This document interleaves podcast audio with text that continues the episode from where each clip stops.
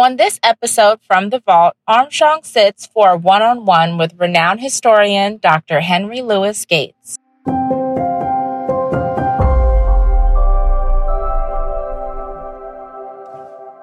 Hello, everyone, and welcome to this very special edition of The Right Side with your host, Armstrong Williams.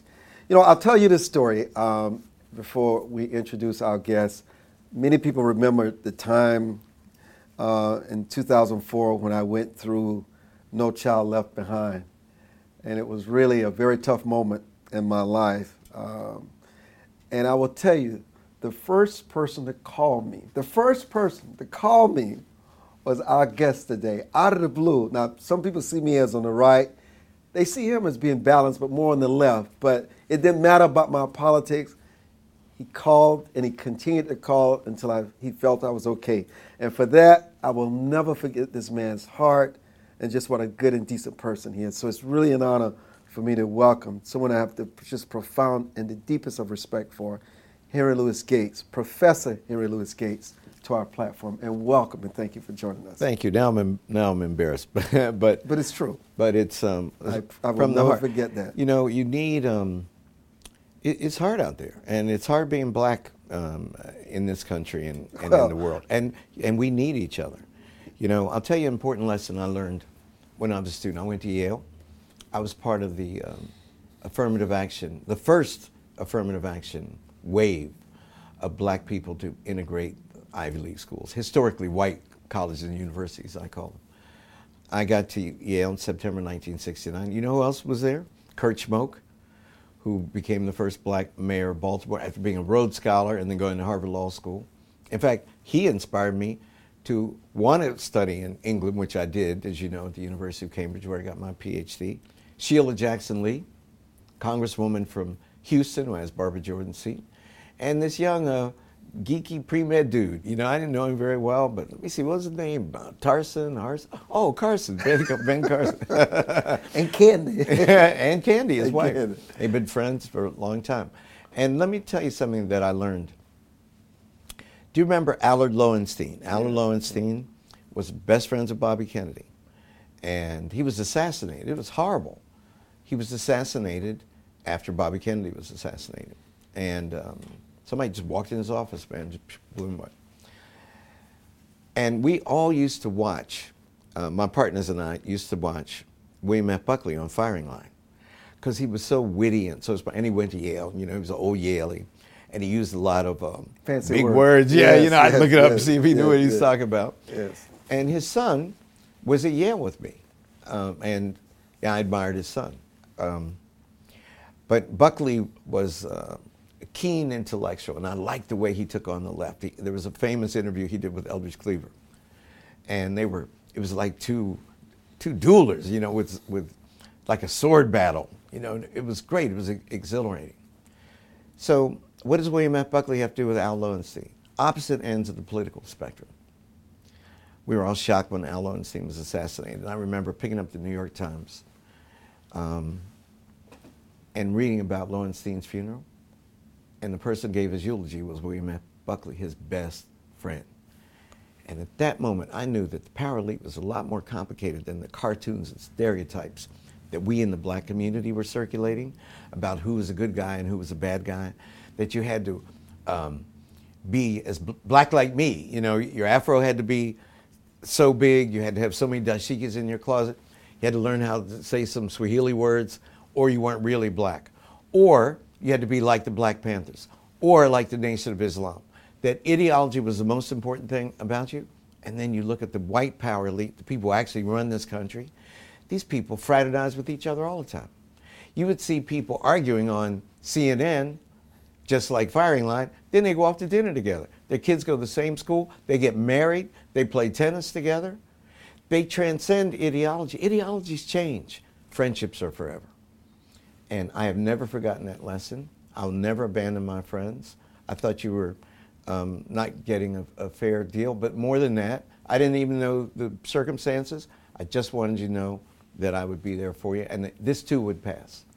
You know, you know. On, on, that, on that note, because you're taking me to a place that I had not considered in sitting down with you, because what we're talking about now is above ideology, Above ideology. above it. You know, why do you think, particularly among blacks, the ad hominem attacks are so harsh against those that do subscribe to a different philosophy, whether they support a Trump or whether they support a McCain or Romney or Bush? It seems as though they see it as a betrayal of an oath. Now, I, I will tell you, I don't get that. I don't get the slave means. I don't get the the um, the harshness, and I think it's because I do. We do have a national platform. I'm on Sirius every night, and I think as people have gotten to understand who I am, and I've been this way all my life. There's respect, but there's dialogue.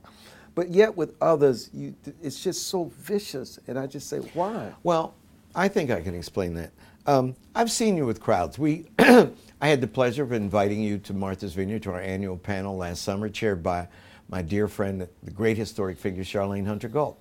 You were representing um, right-wing opinion within the spectrum, on the spectrum of black opinion, and that audience, you know, they were taking you on, man. They were standing up. By the end, you got the loudest applause.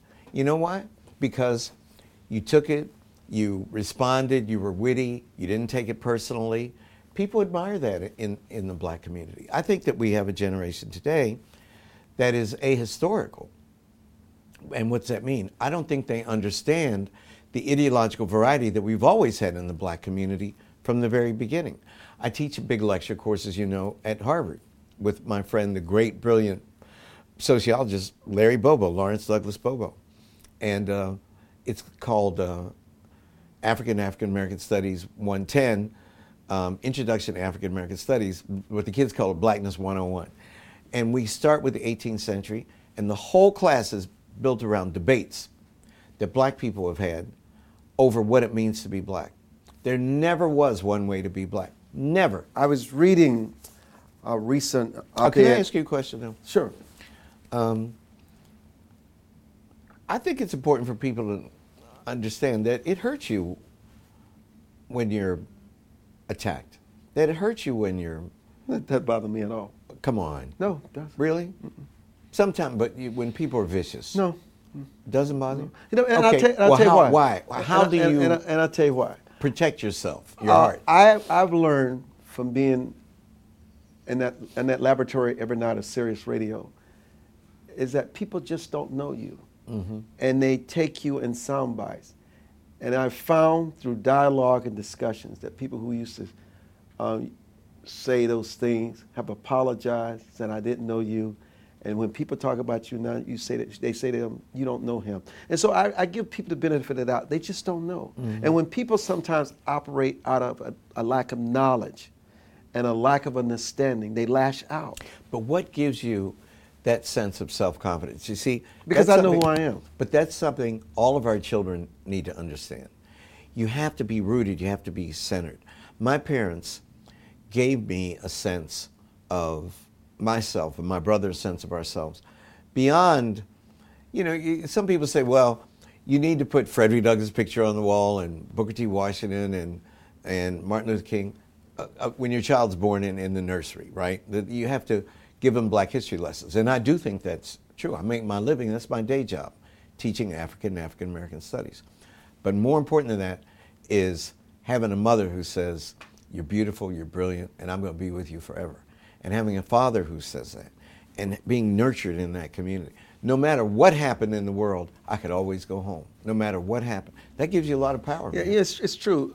Your self worth, knowing who you are, and realizing that when people really say those things, they're, re- they're not really talking to you. No. They're talking about some caricature That's right. that they've developed in their own brain. You and, know. it, and it's never personal. But, you know, I want to come back because I, I think you've done something that is extraordinary um, with your Africa Civilization series.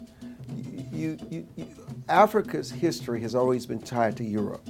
There has been this narrative that Africa never really had a history of its own. Mm-hmm. You're going back to these places like Medessa and, and other places to do the research, and you've come away with some extraordinary conclusions, which first of all, even many people in this country today who call themselves African Americans don't really understand the richness, the legacy of, the, of, of literature, Right. of art, of science, of culture, of medicine that originated. But we were deprived of those stories to justify, first, the enslavement of our ancestors.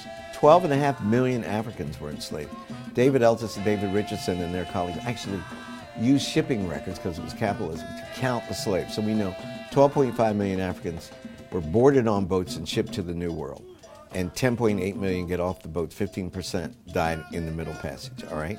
To justify that evil institution where race and class are fused in the body of a black woman or a black man called a slave, they took away the dignity of our history, access to our history. And slavery, when it was abolished, was followed by colonialism. 1884, the European powers and King Leopold sat down in Berlin and they looked at an empty map of Africa like it was a pizza pie, man. And they took a roller and Carved just it. carved it up mm-hmm. and gave it away. You want the pepperoni? You want the sausage? You know, you want the mushrooms? What do you want on, on, on your pizza? And to do that, they had to create a stereotype of our ancestors that they were ignorant, stupid, primitive, static. There was no development, no movement in Africa. Hegel said that. Hegel, George Hegel said that in an essay called The Philosophy of History, published in 1837. He said, Africa is the land of the undeveloped, that there was no movement, which means if we were in a time machine and went back to 1000 AD or 1000 BC, our ancestors, they said, were living the same basic life in a mud house, you know, hoeing with a dirt floor, uh, herding some animals or, or whatever. That, that, that we had contributed nothing to quote unquote civilization. This is not true. And even more alarming and more fascinating, Armstrong, is that Europeans knew that. The example I like to cite is the young Cosimo de' Medici, whose mentor, he became the Duke of Tuscany. In the year about 1600, his tutors prepare a summary of world leaders. This is about the time Shakespeare is writing Hamlet. And on these world leaders, Queen Elizabeth I, you know who else? Um, King Alvaro II, the king of the Congo, the king of the Mutapa Empire, and the mythical king of Ethiopia, Prester John. They knew about the European world. African kingdoms like Congo, Ethiopia, they sent ambassadors to the Vatican and to other courts in Europe. They sent their kids to be educated. The king of Congo converts to Roman Catholicism in 1491, then sent his son Enrique to Portugal to be educated. So he comes back, and the Vatican makes him the first bishop in the Congo in 1517. Power move on the king's part. They knew each other. They dealt with, with each other as equals, not in the subordinate way that we were led to, to believe. When I was growing up, we thought nothing good, complicated, interesting had come out of Africa because that's what we were taught. We thought that Africa was Tarzan. Africa was Sheena and Ramar of the jungle. And it's just not true. They took away our history. And you don't have to be a black nationalist um, to believe this. This is just the way it was. There was a queen, Amanirenas. Amani Renus beat the Romans in 24 BC and then had, she was the queen of Meroe, which is Nubia, which is north of, the, the, um, of Khartoum today, right? In a battle with the Romans who were trying to take over a kingdom. She not only defeated them, but then her emissaries met on the island of, of Samos mm-hmm. with Augustus Caesar himself. And they negotiated the treaty. And by the way, after the battle, she confiscated a statue, a bust of Augustus Caesar, and had it buried back in her kingdom, right in front of her throne. So everyone who came to see her had to step on his head. Ha! As a man who in African history reminds me of you. According to networth.com, the last time I checked was about 30 days ago, the richest man in history was a black man, Mansa Musa. Mansa Musa was the, king of the Mali Empire, man. Most of us don't know that most of the gold that Europe received between 1000 and 1500 came from West Africa. And he controlled the gold. He was the king, and he was a Muslim. 1324, he made a pilgrimage to Mecca, and he took so much gold. He took 10,000 slaves with him. Some count 10,000, some count some counts 12,000. On camels made their pilgrimage 1324, 1325. He had so much gold when he went through Cairo, it devalued the gold market for about 10 years. He was a bad dude, and he is still considered to be the richest man in the history of the world. Net worth 400 billion dollars. Bill Gates looks like he's on welfare next to Mansa Musa. well, we'll take his welfare. you, you, know, you, you, what you're really doing, you, you're really capturing here a 200,000 year journey and the grandeur and the millennia and, and, the, and the wars and, and, and, and the famines to where we are today. Yeah, and, and there were, look, it's not only about good guys, yes. there were bad guys. Yes the African elites, merchants that were complicit in the slave trade. Right. You know, the image that we had that white people showed up and your ancestors and mine were out on a picnic one Sunday and some white man jumped out the, the bushes and throws a net over, they end up on a plantation in Mississippi. Wasn't like that, man. It was big business. It was big business. My colleagues at Boston University, John Thornton and uh, Linda Heywood, they say 90%, at least 90% of the Africans enslaved were the result of Afri- other Africans who captured them in wars or kidnapped them or bargained for them or something and then sold them to European factors along the coast. The slave trade was enormously complicated. There were no good guys. It wasn't like all our ancestors were um, innocents and the evil white people showed up. There were two sets of evil people who were capturing other human beings and shipping them to the New World for great economic profit. What, what happens in futuristic uh, when many on the continent of Africa really come full circle with their full potential, unleash their human capital, wow. unleash their economic engine. Africa will be back, man, and it's going to come. It's going to come. You, you know, you believe that renaissance is coming? We are still recovering from the Congress of Berlin. We are still recovering from all those years between 1884 and roughly, well, Sudan becomes independent 56, Ghana 57, 17 African nations in 1960, year I turned 10 years old. We're recovering from that period of total suppression and repression by European colonial governments. The only places that were untouched, though they were affected indirectly, were Liberia, Sierra Leone, and Ethiopia which has been independent for a zillion years. Do you know that Ethiopia, the king, King Ezana, converted to Christianity in 350 AD? The third nation in the world after Rome and Armenia to convert to Christianity was Ethiopia. Who knew that? But it's true. And when we realize our lost glory, here's what my goal is. My goal is to have the contributions of people of African descent a normal part of the school curriculum because that's where your attitudes really are shaped. You know, I love Black History Month. Carter G. Woodson, Harvard man, um, PhD 1912. He created um, Negro History Week, which became, you know, Negro History Month and Black History Month. We all, all know that. And as important as that month of February is, the month we're in right now, that's not how you naturalize information into the curriculum. When I started elementary school in 1956, my teacher didn't say, today's Civics Day, I'm going to teach you how to be an American. They said, my country tis thee, sweet land of liberty. They said, America the beautiful. George Washington um, cut, cut, chopped down the cherry tree and never told a lie. All those facts and myths and stuff just were told to us as a normal part of the school curriculum. I want Amanirenas's victory of the Romans in 24 BC. I want Mansa Musa's pilgrimage to Mecca. I want the existence of the black pharaohs of the Nile between about 750 BC and 656 BC, the 25th dynasty. I want every child in America to know that and not to think that it's extraordinary or special. I want them to know about the history of the world. I want them to know about Frederick Douglass.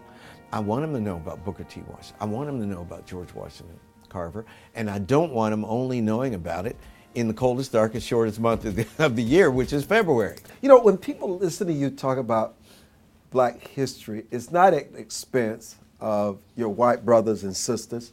Talk, I mean, because you have built sort of and forged some of the best relationships. You just believe without minimizing anybody or marginalizing anybody, you just feel there's just been a void in the history of Africa being told in the world. When we in the 90s fought for the equality of African American literature, and the people on the right, people who were very conservative, said, You're trying to get rid of Shakespeare. You're trying to get rid of Milton. No, only an idiot would try to do that. My argument is there are forms of excellence in thought, in art, in literature, just as sublime as any that you'll find in the, in the Western tradition, in the European tradition, in the tradition, quote unquote, of white people. That you have to understand our geniuses too, that we have black genius. And all we want them to do, move over a little bit. I want to integrate the canon. To paraphrase Jesse Jackson, I'm a canon maker, not a canon breaker. Mm. the stereotype of affirmative action is that it is letting uh, inferior people into places that they don't deserve. Yale, Ben Carson, Sheila Jackson Lee, Kurt Schmoke, inferior? What? To whom? Yale had a strict racist quote on the number of black people. Look at your um, your franchises. I don't know the proper word is, but for your, uh, your in your television re- broadcast stations. Yes, your stations. There were 50 years ago that was impossible. 50 years ago. Why? Because because there weren't smart black people. Black people smart enough to do. Of course not. There, of course there were black the people. Opportunity. Smart. Opportunity. There was a white only sign on, on in the media world. I want to say this in, in the close. What would your parents think of you today if they could just if they could just see the extraordinary success, the lives you've enriched, and how you're willing to just put it all on the line to tell the story of the ancestors? You know what my parents would be most concerned about? They would be concerned about how I interacted with the people I grew up with when I go back to Piedmont, West Virginia. The one thing that would have embarrassed them, they would have stood by me no matter what. But if I went back acting sedity, putting on airs, they would have they would have said, Skippy is what they call me. You have embarrassed us. You know, you never forget where you, where you came from. And I would like to think that um, I've honored that that value, that principle. Professor Gates, it has been a pleasure. Thank you, brother. And an honor to have you in our house, our broadcast house. Keep, keep up the great work and keep representing us. You know where. And you'll do the same. Take care, everybody. Thank you so much for joining us. I'm Armstrong Williams.